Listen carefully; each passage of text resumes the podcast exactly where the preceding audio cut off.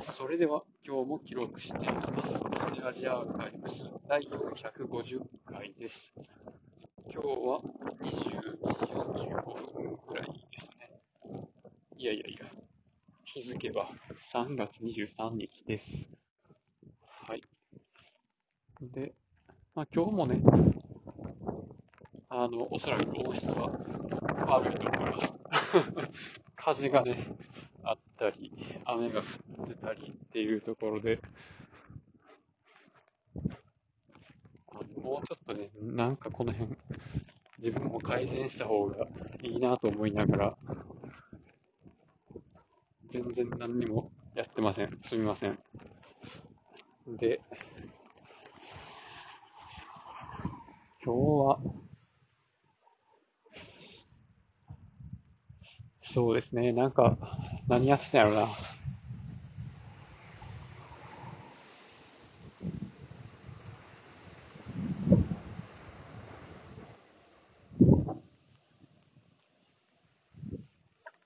まあ、仕事で、グループウェアの移行の計画を立てていまして、まあ、グループウェアっていうのがね、あの、社内全員の予定表を見て、会議の招集をしたりとか、まあメールのね、管理もできたりとか、会議室の予約をしたりとか、なんか備品の貸し出しを受け付けたりとか、あと、なんでしょうね、なんか、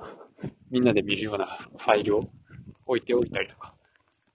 そういうのをね、やるようなツールのことをグループウェアって言うんですけどね、これを Teams とか SharePoint っていうので置き換えていくんですけど、まあ、ちょっとね、その Teams だったり、まあ予定表 Outlook とかも使うんですけど、この辺の使い勝手がね、今の会社の人には急に変わりすぎて、あんまりつけ、つけられないかもしれないので、その辺のね、いい感じにしてくれるアドインを探してるんですけど、まあ、でもそもそもね、なんで他人の予定を見たいのかっていうところなんですよ。なんで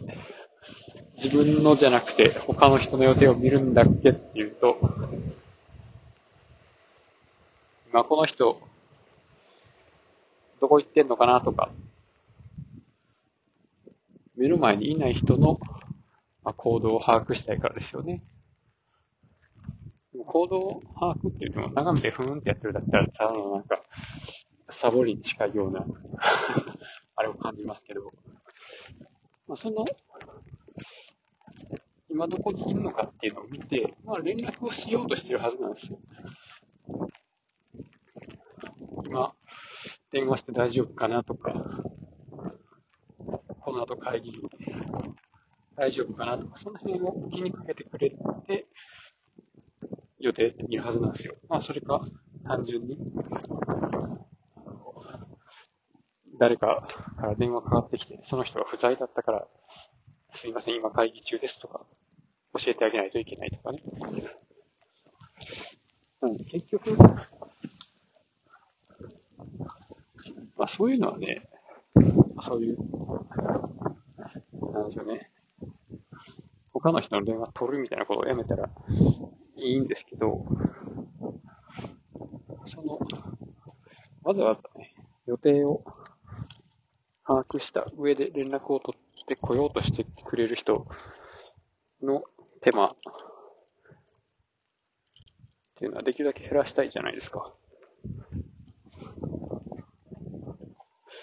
で、そのなんでカレンダー見るんやってっていうのの答えは多分、こっちの予定の気を使って連絡を取るタイミングを見計るためだと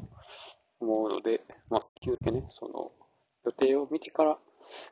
電話なり、チャットなり、メールなりのアクションまでの手数を減らすような、そういうツールを用意できたらなと思っているところです。ということで今日はこの辺で終わります。ありがとうございました。